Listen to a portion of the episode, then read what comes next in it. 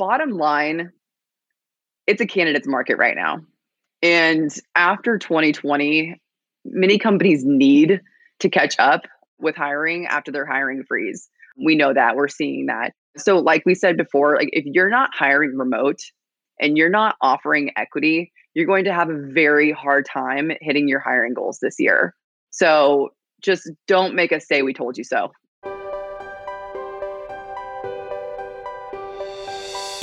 From ShareWorks, this is season two of Thriving Globally with Equity, a podcast tracking the trends and tenors in the global equity landscape.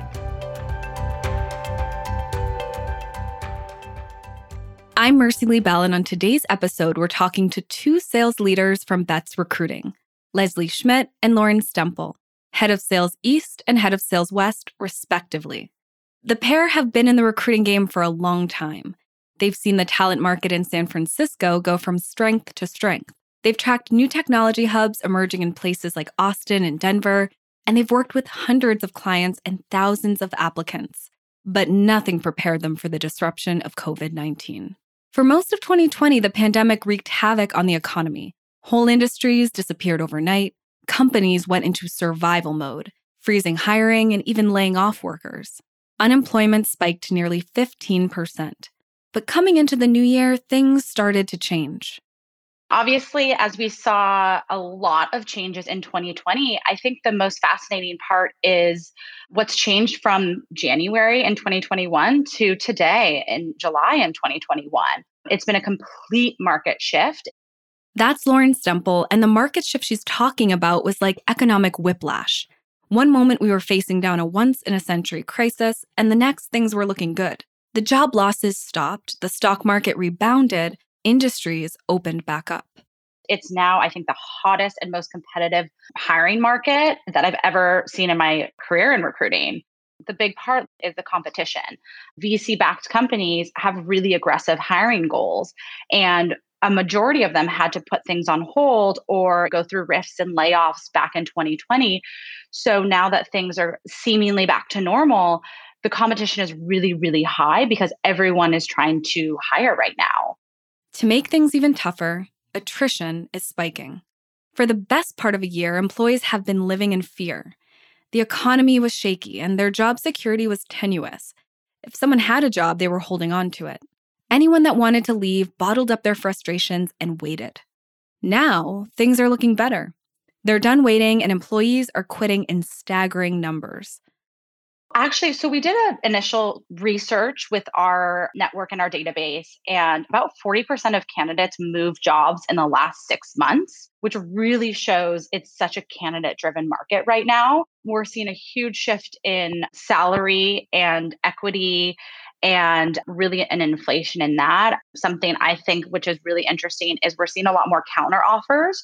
So companies really trying to retain their employees and not have them go other places. But retention is easier said than done. One thing that companies need to do first is understand the audience and the candidates they hire. That's Leslie Schmidt. Over the past year, she's noticed a seismic shift in employee demands. Once upon a time, companies could win over candidates with beanbag chairs and foosball tables, but not anymore we actually did a survey of our own team and it actually turned out that the number one thing that they wanted was 401k and equity over the things like swag and parties and the gym stipends even or snacks in the office. Those things were actually pretty low on the list. And we're talking about this audience it's this new generation. So they're thinking about their future. They're actually looking for financial advice and guidance and they're trying to save money they're trying to be ready for anything that life throws at them, including another pandemic, knock on wood, right? But they've now seen an economic downturn. So they're not choosing companies based on their awesome office culture. It's about money and it's about growth. To retain top talent, Leslie says companies have to get creative. The old tactics aren't working. It's time for something new.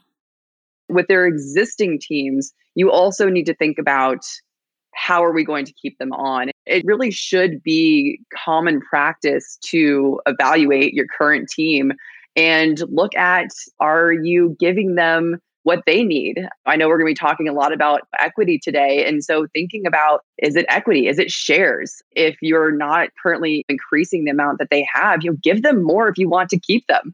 We actually just did something pretty cool as well. We actually just rolled out what we're calling our equity awards program. And we actually tie it to performance. So when our team hits certain performance milestones, they get more equity. So it gives them a chance to become owners of more and more of the pie throughout their tenure with us. And the team actually seems pretty pumped about it. It's the same story for recruitment. Even entry level employees are being bombarded by offers. To stand out, companies have to do something special. People are targeting all of the top talent and they are getting snatched up quick we talk about creativity, right? And so we need to get our clients to think about how they can set themselves apart. And I hope every company is asking themselves this question when they are looking for new hires. And so I would say right now there's two trends or two ideas that I can share that I've been seeing a lot of. First is something that was not pre-present before 2020 was that not all new hires were getting equity. You know, junior level candidates that were coming into a company didn't see equity in their offer letters. Now, almost every company that we're working with coming to us for entry level sales talent, SDRs, they're saying yes to equity. Previously, junior hires had to be at a company for a year or more before receiving any shares. So that's definitely something to consider, especially if their company is not doing this. Secondly, I'd suggest giving your new hires options obviously not talking about shares in this sense, but more like variety. We've actually had a number of clients who have come up with two or even three options for comp packages with a combination of like higher compensation or higher equity. It obviously depends on the candidate, which they would choose, of course, but it allows the company to get creative with how much they're offering. Leslie says these strategies can and do make a huge difference. But there's a hitch equity compensation is only effective when people understand what you're offering. If you don't educate your employees about equity, there's a very good chance that majority of your team has no idea how it works. Does your team understand your company's valuation? Do they know your exit plan? Do they actually know what that means for them in the future? We, you know, always recommend it's like just break it down.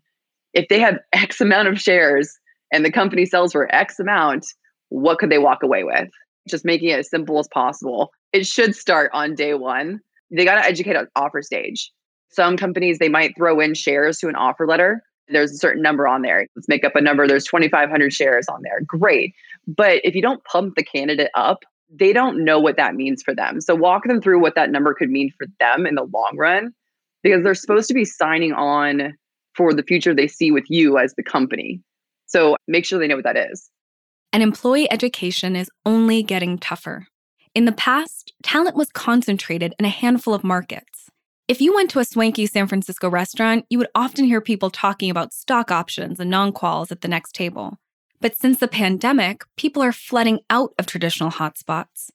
It's been pretty crazy. We've seen mass exodus. It sounds a little dramatic, but about 26% of candidates have moved out of the Bay Area. And people, like I mentioned, aren't doing a commute anymore. They don't want to. They're headed to comparatively lower cost cities and towns like Denver, Atlanta, and Austin. Austin's been growing for years, of course, but in the last year, it's become an extra hot spot for relocation and especially people coming from more expensive markets. I know for a fact that some of that 26% from San Francisco came here that Lauren was just mentioning. So it just means that the US it's flattening in terms of compensation. You know, Austin it's no San Francisco or New York yet, but we're catching up quick. Just for SDR compensation, we actually pulled these numbers in Austin. Compensation has increased 18% since 2020. And it's because, you know, only a third of companies right now are actually altering comp based on where a candidate lives. These trends might be here to stay.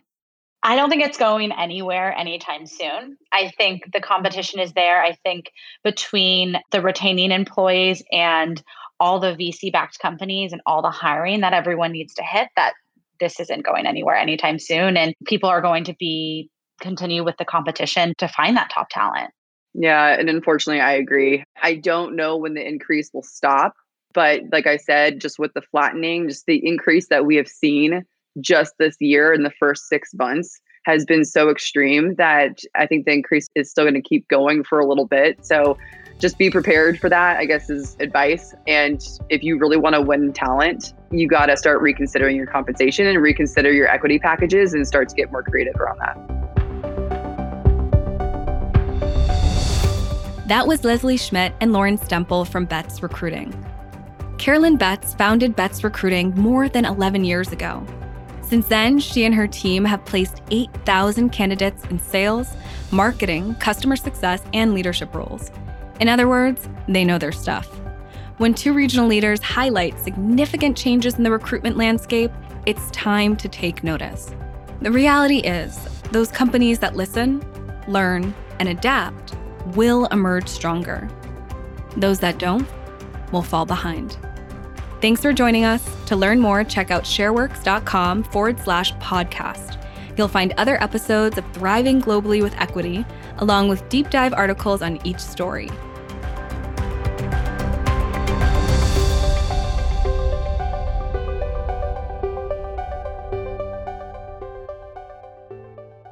Thriving Globally with Equity is a production from ShareWorks, writing by David Valens from Campfire Labs, and additional production editing by Studio Pod Media. The guest speakers are neither employees nor affiliated with Morgan Stanley Smith Barney, LLC. Opinions expressed by the guest speaker are solely his or her own and do not necessarily reflect those of Morgan Stanley Smith Barney, LLC, and its affiliates. Morgan Stanley at Work and ShareWorks services are provided by Morgan Stanley Smith Barney LLC, member SIPC and its affiliates, all wholly owned subsidiaries of Morgan Stanley. CRC 3800335 1021.